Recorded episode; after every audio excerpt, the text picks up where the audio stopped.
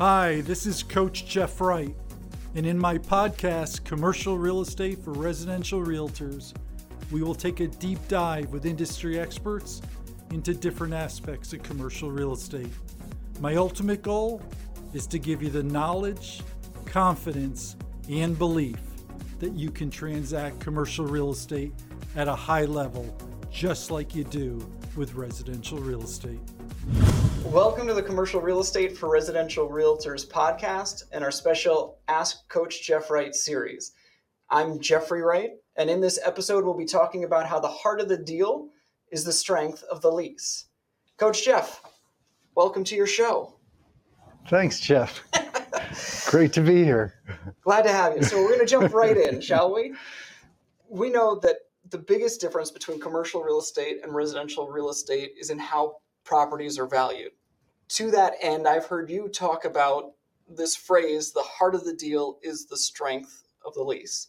Can you explain that for us and, and let us know how it applies to the purchase and sale of a commercial property? Sure, sure. So, first, let's just think about what a lease is. So, a lease is that legal document between a seller and seller landlord and a tenant. So, it's outlining everything that is involved in their relationship going forward. It's going to talk about what is the income from that lease, meaning what are the rents, what are the costs that are there. It's going to talk about expenses, who's responsible for what in that given property. It's going to talk about how long the lease is for. So, what is the stability, or not necessarily stability, but what how long can they expect to receive revenue? And it just will cover every aspect of what's there. So when I say it's the heart of the deal, that literally commercial real estate is valued based on investment real estate in particular, based on the income and expenses of the property. So depending what the income and expenses are in that lease and the strength of that lease really is why I say it's the heart of the deal. Great. And so when we're talking about strength, we, we mentioned length, terms. What are some of those terms that people are going to look at that indicate some uh, indicate a particular lease is perhaps stronger than any other? Let's start ahead of the term. Let's say who is the tenant? Who is that tenant? Because a tenant that has greater financial strength and will give extremes. So there could be anyone listening that could have great individual financial strength. But that financial strength for most of us will be very different than a national corporate tenant financial strength. So if that lease is with a national financially strong tenant like call it a Starbucks call it a Walmart, call it a McDonald's. That financial strength is very different than a doctor's practice or that somebody that owns their own local business. So that that's number 1 just to understand. Now when you say terms, the first thing that I think about when I say that is what is the length of that lease itself? Is the lease like in residential world most of our leases are one year. In the commercial world it could be a year could be three years could be five could be 10 could be 20 the strength of the tenant the length of the term the term of that lease really starts to indicate what is that value overall of that lease? What is what is that overall worth? And and there's other factors in that lease that also create more value and give us again the the heart of of the valuation if you will. And when we're looking at length of lease are we also taking into consideration the possibility of an exit clause so to speak, for for that tenant after certain periods of time. So there is in the industry with commercial, which is you don't see it nearly as much in the residential world. There is, and I'm just going to call it instead of saying exit, which is, is totally exit, I'm going to say a cancellation clause. there are times that somebody will put in the right to be able to cancel a lease at a certain period. As an example, I personally had a lease at one time with a national bank, right where our company headquarters was. They signed a 10 year lease, but they had a, after three years, they could cancel that lease with notice and with other provisions. So there is cancellation clauses. And when we again talk about the strength of the deal is, is the strength of the lease, that's evaluating what's in the lease. Because if somebody can cancel after three years or five years versus not having that right to do it and they're obligated legally to stay forward, then it's a, is a different look at what the risk is because risk is a big part of all of this. As we're looking, you mentioned a couple moments ago just the strength of the tenant themselves. For example, a, a Starbucks or a McDonald's or a Walmart is going to have a, a big bearing on how strong something is. A, a lot of our listeners may not be dealing with that level of tenant and that property type. So as we're looking at, say, a, a strip mall or or even a small medical building or any of those other kind of smaller mixed use type of of things how are we really gauging whether or not that tenant that's currently in place is strong? Is there a way like obviously with with those national chains there are, are ways you can figure out as to how healthy they are financially? Yeah. So first and foremost they are will never be looked at as strong the local mom and pops or the local medical practice won't be looked at as valued uh, for a lease and valued not only in the value for the lease but ultimately what the value of the property would be because of what the tenant is. So when you're looking at local you're looking at that small strip retail what they're going to do is they're going to want to look at what is the history of that tenant. Is the tenant new? Is the tenant been there for a year? Has the tenant paid for five years, seven years? So they'll look and assess the tenants they have there. And part of what will happen on those smaller mom and pops, they'll typically be smaller lease terms too. So they'll be three years and maybe they'll be a five years. But it's a different value overall because and if we just go back to the lease is the heart the heart of it the lease is who the tenant is.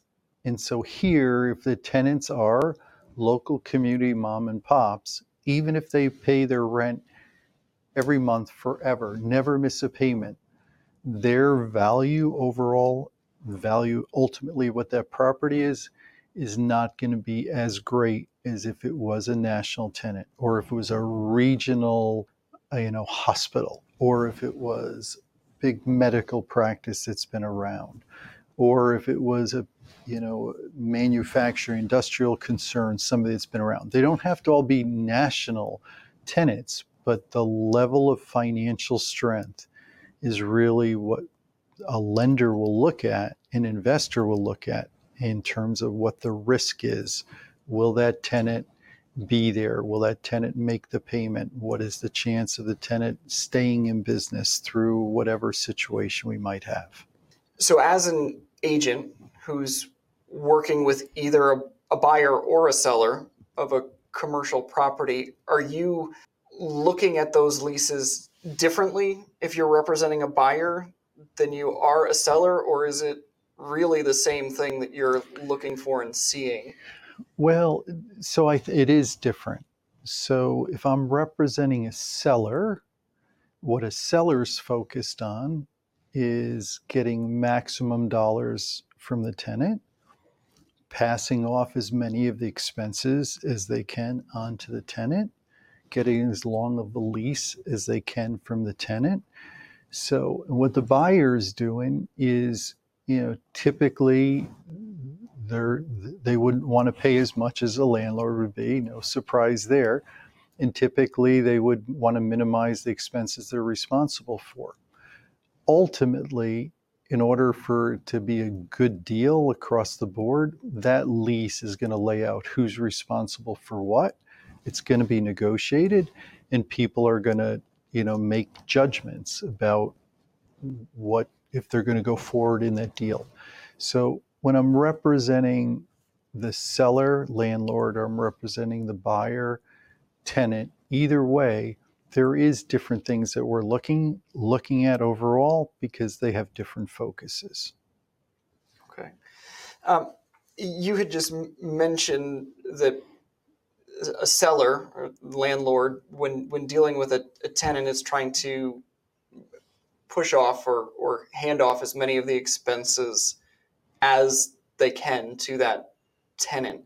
Um, what are some of those expenses? What would we usually look to see as, as an expense that's handled by the tenant versus one that's handled by the landlord? Yeah. So let's just first say, just for everybody just to have clarity, is that there's really two types of leases that we're going to run across.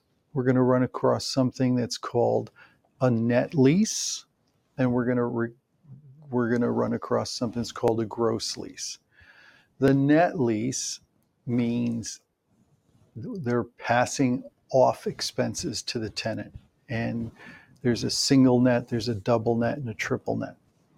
So if you think in terms of in acronym TIM, so first letter is if somebody says it's a single net that they're asking the tenant to pay, they're paying the taxes for the landlord's taxes, the building owner's taxes, that tenant is paying based on their proportionate share of what that building. So if they had 10%, they're paying 10% of the taxes, 50%, 50%.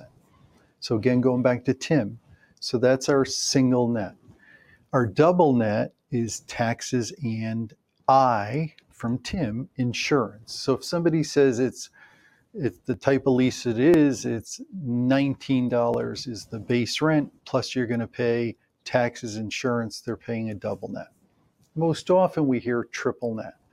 In the triple net, going back to Tim, taxes, insurance, now the M is common area maintenance, and it's really the expenses involved in running that property. That and again, so that landlord, if they had a triple net lease, would mean that all the expenses separate from debt service, separate from their mortgage payment. All of those expenses get passed on to the tenant, and that's the triple net lease. From an attractive standpoint, in terms of a lease that's triple net, is more attractive and more valuable overall than a gross lease in almost all cases. The gross lease is those expenses we talked about are incorporated. So if I said to you the lease is 19 triple net, or if I say to you it's 19 gross, that means the triple net has some other number. So sometimes a triple net could be $8 a foot. So that tenant's paying 19 plus $8 a foot. So they're really paying $27 a foot. Where if we said it was 19 triple net and 19 gross, the 19 gross, that tenant's only paying $19. So, so someone needs to understand because it ultimately in that lease it's going to be triple net, single net, double net, or it's going to be gross. And all of that structure all goes towards what are the income and expenses that allow for a value to be determined. So again, the lease is the heart of the deal. And do you find in, in buildings that have more than one tenant that you'll find both types of lease, both types of leases, a gross lease for one tenant versus a, a, a net lease of some sort for another tenant, so, or is that not so common? So I would tell our audience, like again, you made reference to this a lot of what our audience is going to be doing is they're residential realtors that are helping their clients because they're that trusted advisor for them. So some of those properties they're going to be helping them with are smaller as a comparative note. And if they're smaller, based on what the location is, the market, the demographics, those typically those owners of those properties are more interested in getting tenancy and not being locked in that has has to be triple net or gross. So you could see a mixture. Typically, it's either a triple net or a gross building. But again, if depending the market will dictate that. When you go to cities and you see these bigger office buildings or bigger apartment buildings, very rarely will you see them ever not just all be triple net or all gross and following the exact same pattern for the entire building. Okay, now uh, something I didn't hear you talk about with either the gross lease or a net lease is utilities. Utilities are not a part of taxes, insurance, or maintenance from the triple net. So is the is a tenant in a triple net lease then responsible for their utilities, or even in a gross lease where everything's there? How do utilities play into? Yeah. So the way this? I would just think about the triple net, just in general, is that they want the tenant to be paying for everything. So a building could be a building that has only one electrical system. So there's one meter, and that landlord is sending out their electrical based on their proportionate share. But the real focus and real understanding, there's two of them, is that if we're out and we're representing tenants now, we need to just ask the question you asked what are the total costs involved?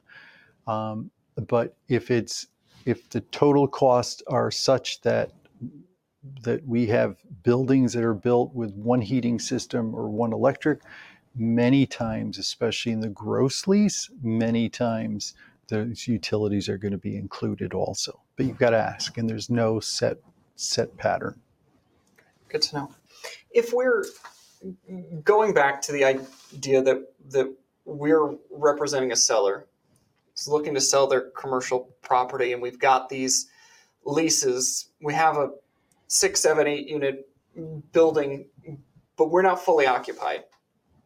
We only have six of our, our units are, are leased right now, and there's two vacancies still trying to sell. What are we looking at doing? Is there anything we're looking at doing to perhaps make that more attractive to a buyer because if I'm a buyer and I'm seeing it's not fully leased, I'm thinking that's of less value because I still have to do the the, the work to get new tenants into that building. So you not only have to do the new work, but you know, real estate is going to be valued not on future projections unless it's a new construction building. It, but if there's a building that you said that's eight units and six of them are occupied or leased, the value of the building is going to be based on what the income and expense are eh, the property. So if there's six units, we're missing two units of income, we probably have all the expenses still in play. So in that scenario, in my mind, it really behooves a landlord to think about what they can do overall. Some landlords won't do this. I've done some transactions where I've been able to get a landlord to master lease a space or two spaces at a reduced market rate, reduced market rate to give the person purchasing incentive to want to get those released. But if there's a discrepancy about what someone's willing to pay, and that seller landlord wants to get more dollars, the only way they're going to get more dollars is if there's more income in the property.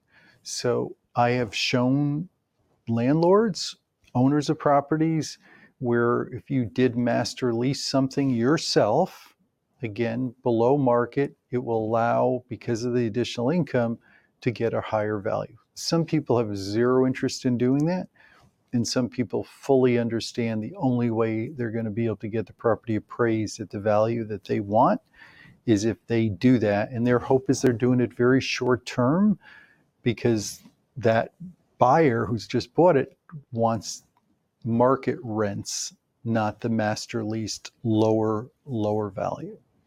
That makes sense. Um, as we've talked a lot. You've mentioned a lot you know, the the value really being based on income and expenses, and it, it occurred to me is the only type of income we're looking at on on a commercial property really the the rents that you're getting, or is there are there other things that that So- make that number higher? Yeah, so in the broad category of rents they're getting, I, I think that the way to look at it is what is the total income being generated from that building?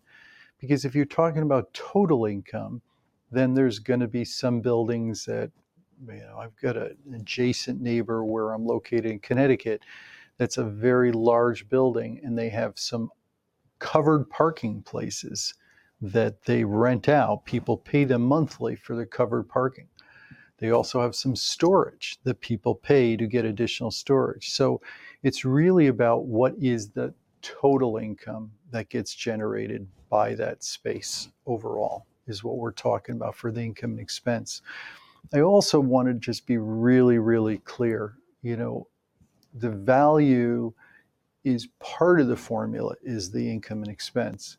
The other part of it is just what is what we call a cap rate, the other part, because depending on who the tenant is, depending what the lease is, really will ultimately, you know, ultimately determine the value. Because value in commercial real estate is net operating income. We talk about it during the valuation segment. So that net operating income is income minus expenses, but it's divided by a cap rate and that cap rate is again depending on risk who the tenant is their financial strength how long the leases are for will ultimately determine cap rate. Also location and what's going on in that individual market. There's several factors but when we talk about the lease being the heart of the deal a lease with longer longer lease period, longer tenancy period,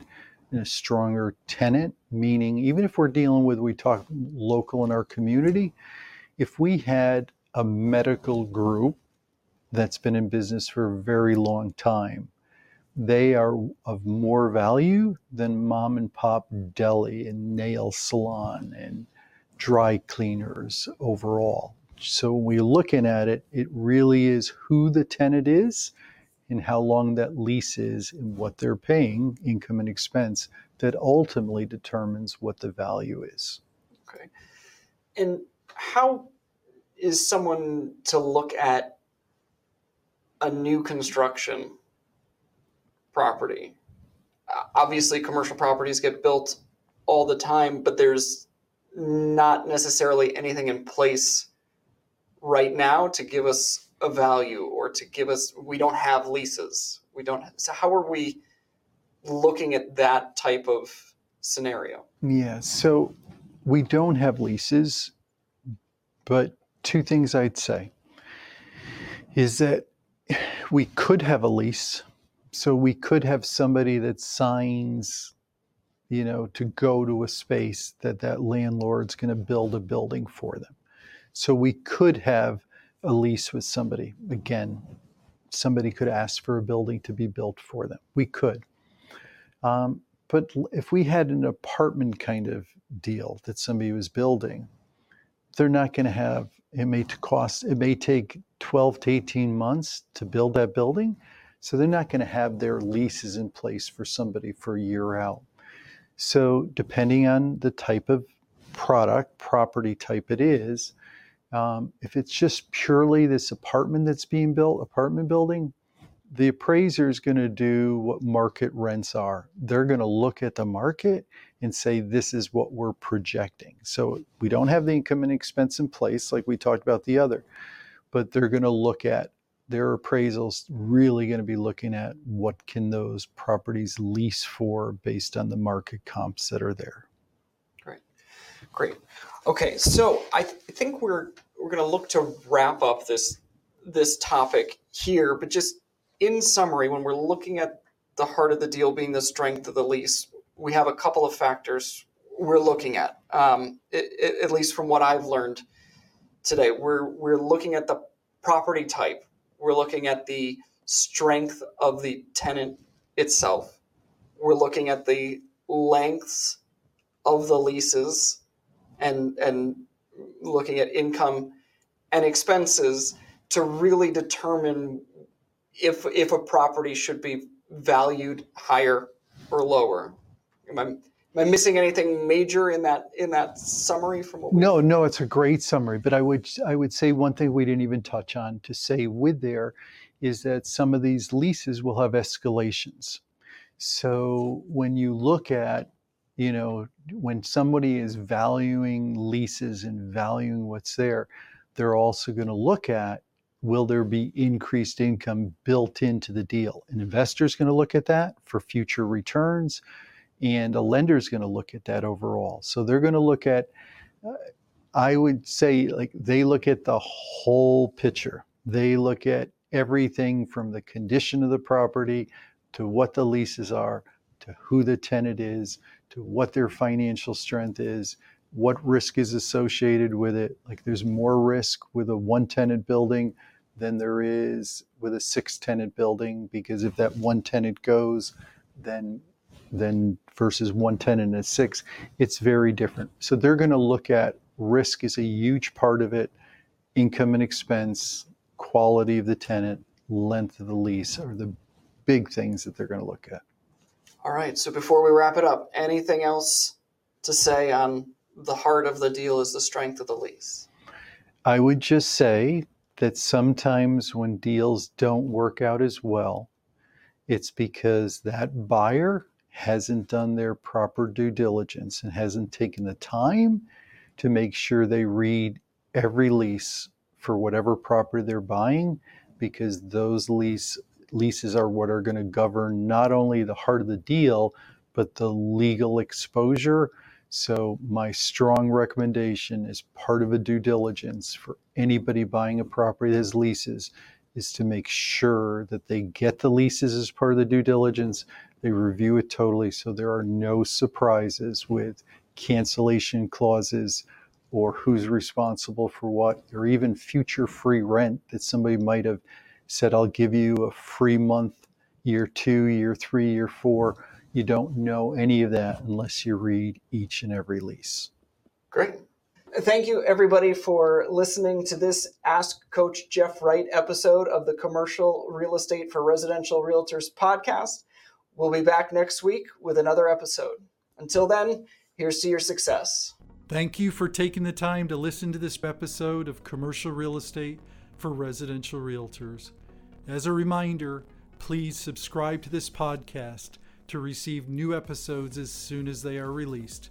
For more information on me, my team, and my educational programs, visit my website at www.coachjeffwright.com.